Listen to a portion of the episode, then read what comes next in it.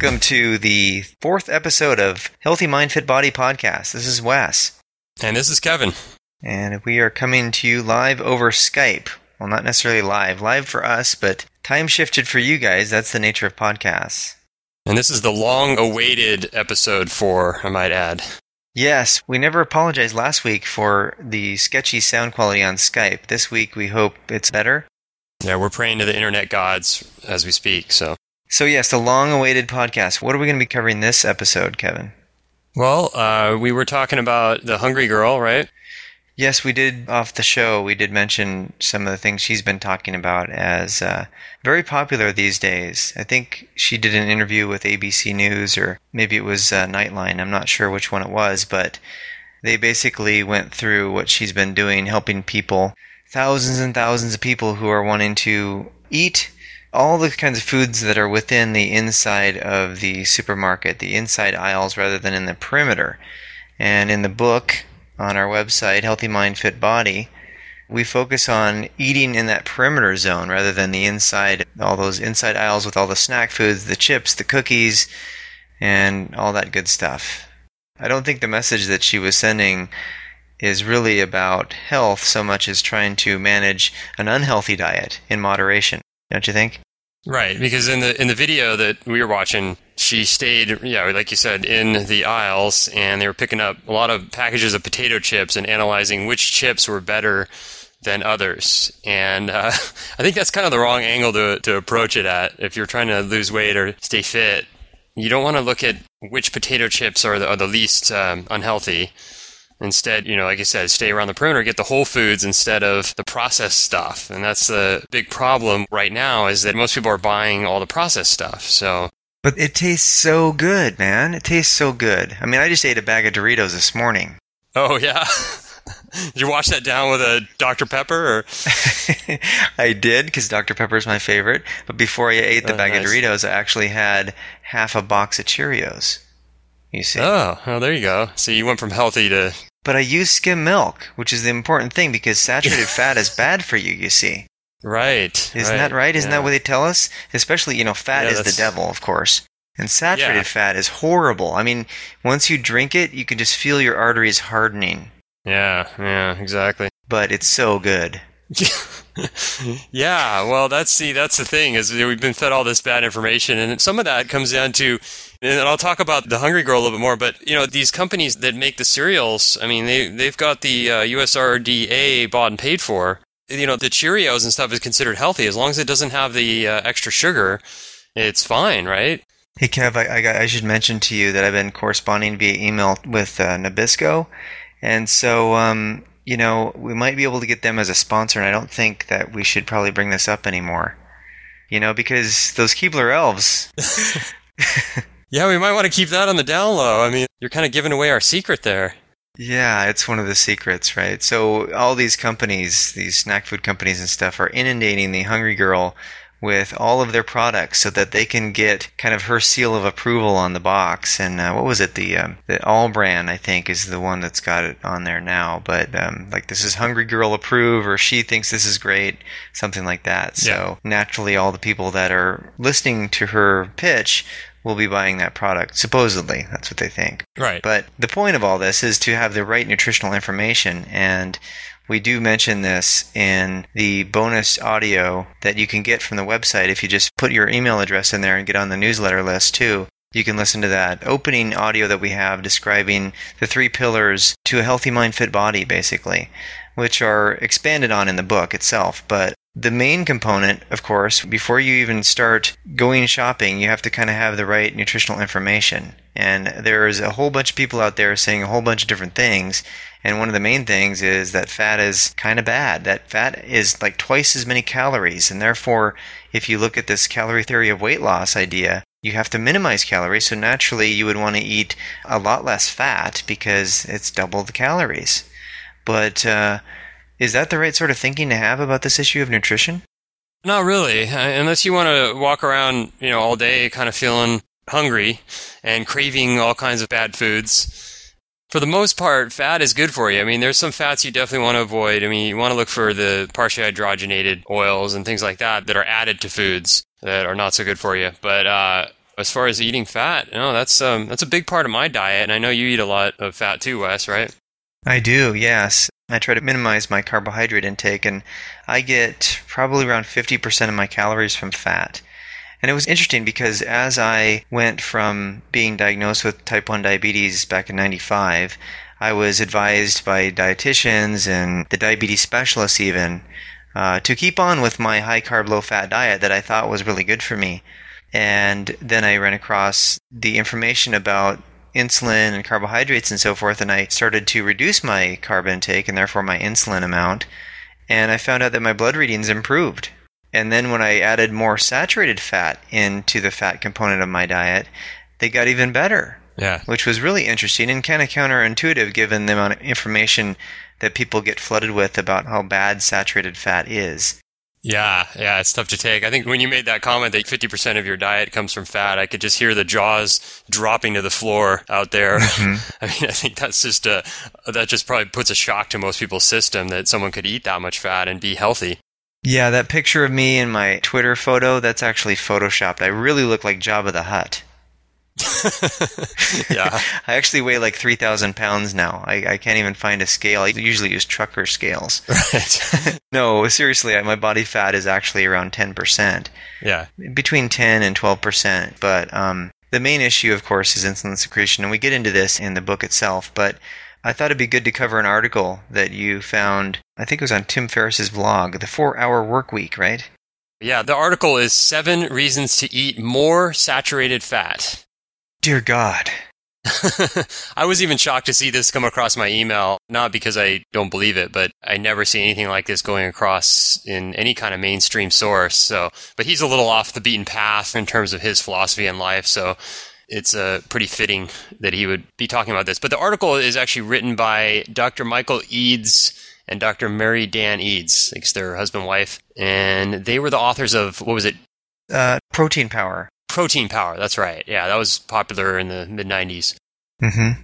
Basically emphasizing that protein is a good thing too, as well as fat. So it seems that the whole industry of agriculture and nutrition is geared towards keeping people satiated with carbohydrates as their main energy source. And this has led to the epidemic of obesity that we have in addition to some other factors, you know, the mental, psychological side of eating habits and dealing with the conflicts within yourself about, you know, what you should eat versus what you are eating, that kind of thing. Yeah. But this might as well be retitled The Seven Deadly Sins of Eating Saturated Fat uh, for most people. Yeah. So it's important to dispel the myths that are involved in this, right? Yeah, it's the exact opposite of what most people believe. And now we're getting to the point where it is a little more mainstream to talk about fat being a good thing, eating fat being a good thing. Mm-hmm. So that's kind of starting to come apart. But this idea that saturated fat is just horrendous for your health is still out there and it's prevalent in mainstream sources. And that's just not true. And there's so many reasons. And this article does a really good job of giving you all the benefits of eating saturated. Not just that it's not bad for you, but it's actually beneficial. And people are missing out on so many things when they avoid saturated fats. Yeah, just to go down the list here, just the high points, because it is a fairly long article. Number one is improved cardiovascular risk factors. This is in line with the blood reading improvement that I had, you know, triglyceride levels and HDL cholesterol um, the surrogate marker for insulin levels, which is triglyceride to HDL cholesterol ratio. So that's improved. And they're saying that the addition of saturated fat to the diet reduces the levels of a substance called lipoprotein that correlates strongly with the risk for heart disease. And then the research has shown that when women diet, those eating the greatest percentage of the total fat in their diets as saturated fat lose the most weight. Now, there's lots of correlation aspects to that, and um, it's hard to pin down the actual causal factors, but nonetheless, if you don't have an enormous amount of carbohydrates in your diet, then eating saturated fat is not going to be detrimental. As a matter of fact, it's going to be beneficial to your health and your diet. Right. And this is in line with the, the much maligned Robert Atkins, right? Mm-hmm. The Atkins weight loss diet, because he was actually a cardiologist. So you'd think a guy that knows about the heart would know a little bit about the nature of saturated fat related to heart disease. And he correctly claimed through the evidence, looking at the research, the actual evidence from the various studies that they've done, that only when you couple high amounts of saturated fat with really high amounts of carbohydrates does it do like a double whammy on you. But Yeah. it's important to understand that not many people out there in the nutrition industry are saying that a high carb diet is detrimental to you in the way that they're saying that saturated fat is bad for you. Like, Oh, yeah, it's yeah. just completely a disconnect there, huh? Yeah, exactly. I thought the second one was interesting. Uh, the second benefit, stronger bones.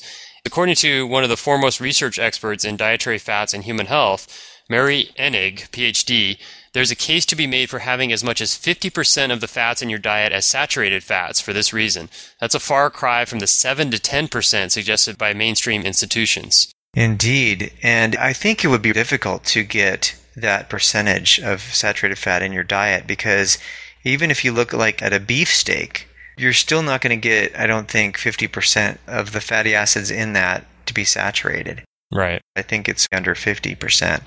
But anyway, I mean, the amount that people eat right now is just a scintilla of what she's recommending. Oh, yeah. So the third one, improved liver health. Saturated fat has been shown to protect the liver from alcohol and medications, including acetaminophen and other drugs commonly used for pain and arthritis. Yeah, that's a big one. So, all you uh, alcoholics out there, make sure you uh, eat lots of saturated fat. Yeah, have a big steak with your uh, vodka, I guess, right? Yeah, not necessarily advisable. Ditch the alcohol, and uh, it's okay to eat the uh, proteins with saturated fat in them. Or cheeses. I mean, where are you going to find saturated fat? Typically, you'll find it in meats and cheeses, right? Yeah. And other dairy products. Right. I don't know if we mentioned on any of the podcasts, but I know we did in the book. Is uh, coconut oil? That's got a high amount of saturated fat. Yes. it's, it's really, really healthy for you. We like coconuts. Mm-hmm. And you have to uh, differentiate the coconut juice from the actual coconut milk or the coconut spread Yeah. because that will have the, the saturated fat in it. The juice itself is, I guess they take it from uh, unripened coconuts. It's the center uh, liquid in there. right. And did you know, ladies and gentlemen, that you can actually use this juice as blood plasma? It's actually like the same pH, and you can inject it into your veins. Not to say that I would recommend that, but people have used it apparently as uh, blood plasma before. It's interesting, huh?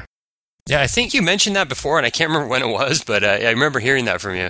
But that's uh, that's pretty cool stuff. Crazy trivia. Yeah. So the fourth thing, healthy lungs. That's interesting. So our uh, athlete friends out there will be happy to hear about that. Yeah, for proper function, the airspace of the lungs have to be coated with a thin layer of lung surfactant. The fat content of lung surfactant is 100% saturated fatty acids. Replacement of these critical fats by other types of fat makes faulty surfactant and potentially causes breathing difficulties. It also mentions that uh, you know one of the problems right now is that a lot of the uh, packaged foods they put in partially hydrogenated fat in replacement to saturated fat, and that that actually plays a role in giving people asthma. Mm-hmm. And so the next two are kind of related a healthy brain and proper nerve signaling. So the brains, neurons, it's all fat and cholesterol related tissue. Right. And the lion's share of the fatty acids in the brain are actually saturated. A diet that skimps on healthy saturated fats robs your brain of the raw materials it needs to function optimally. That's pretty interesting, isn't it? Yeah. So certain saturated fats, particularly those found in butter, lard, coconut oil, and palm oil, that's another good oil, function directly as signaling messengers that influence metabolism, including such critical jobs as the appropriate release of insulin. Oh yeah. That's a kind of a minor effect. I haven't noticed much difference there, but anyway, I'm sure there's people listening that are again kind of astounded that we would be advocating eating more saturated fat. Um, and some people might say, well, chimpanzees are what 98% similar in DNA, and uh, they don't eat much saturated fat, do they? But they have a different digestive system, obviously. Yeah. It's taken a few million years for us to evolve to a different system. And actually, we can do another podcast about this issue, which is cooking our food and how that has led to us having bigger brains. Mm-hmm. Uh, some scientists are forwarding this notion that um, by breaking the food up through the cooking process, it's more easily digestible, and therefore our mouths got smaller, our teeth got smaller, but our brains got bigger as a consequence of all those, you know, more accessible nutrients. So, yeah, no doubt. And number seven, huh? Yeah, strong immune system. So it says human breast milk is actually quite rich in myristic and lauric acid, which have potent germ killing ability. And that's one thing the coconut oil also has the lauric acid. It says the importance of the fats lives on beyond infancy. We need dietary replenishment of them throughout adulthood, middle age, and into seniority to keep the immune system vigilant against the development of cancerous cells as well as infectious invaders.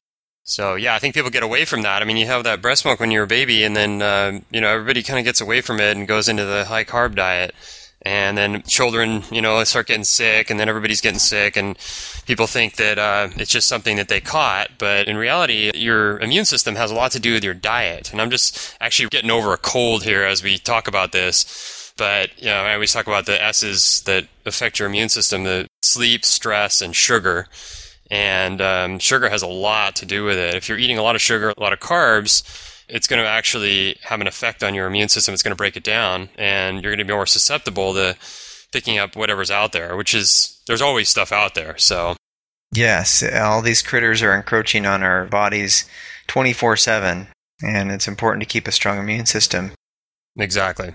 So yeah, that stuff really has helped me over the years avoid getting sick all the time or even when I do get a cold, I noticed that the differences between the way I used to eat, which was just, you know, constantly eating carbs and I used to get colds all the time. When I got a cold, I'd be sick for like two or three weeks. I'd be like on my deathbed almost, uh, you know, not really able to do anything.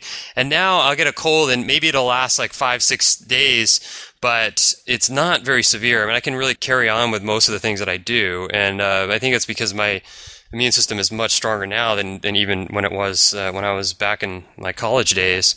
And you know, I think that's diet and also sleep. I mean, I, when I get a cold, I know exactly what it's from, and it's usually the lack of sleep or stressing too much about this or that. Yeah. So for those listeners that are trying to lose weight or manage their optimal weight, how do you think they can come to terms with this consumption of saturated fat if they viewed it as uh, somewhat bad in the past? Because this is kind of a mental game, isn't it? Because you've got so many influences in your life.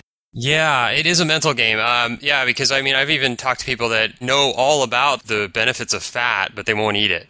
Mm-hmm. because it just sounds bad. Because it's like, oh no, fat. I hate that word. I don't want to be fat, so I'm not going to eat fat. In this regard, you are not what you eat. Yeah, exactly. Yeah, it's just important to understand that as you make these independent decisions about what to eat and what not to eat, it serves as a uh, a good guide to keep in mind what exactly the evidence is based on, or what the assertions that are made in the mainstream are based on.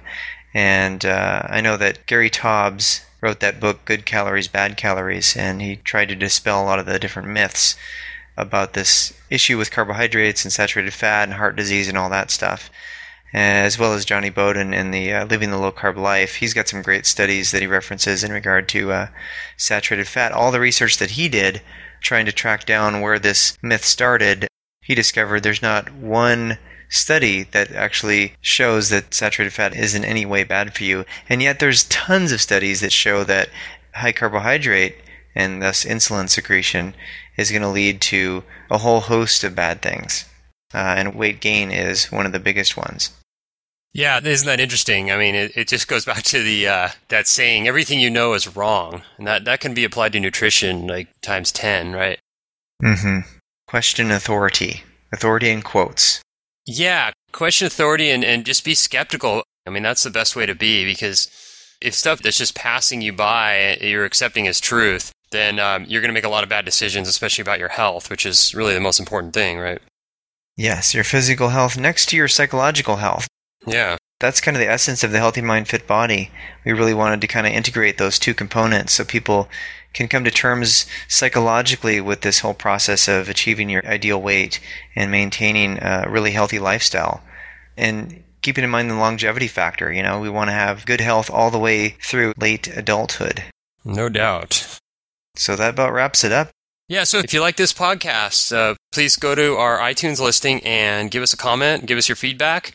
We'd love to hear from you. So just go into the show notes. We'll have a link to go to the iTunes listing. And if you want to comment on the show notes, uh, feel free to do that on our blog slash podcast on our website, healthymindfitbody.com. You'll see the post for episode four. Well, thanks for listening this week, and we'll talk to you next week. Thanks, guys. We'll talk to you next week.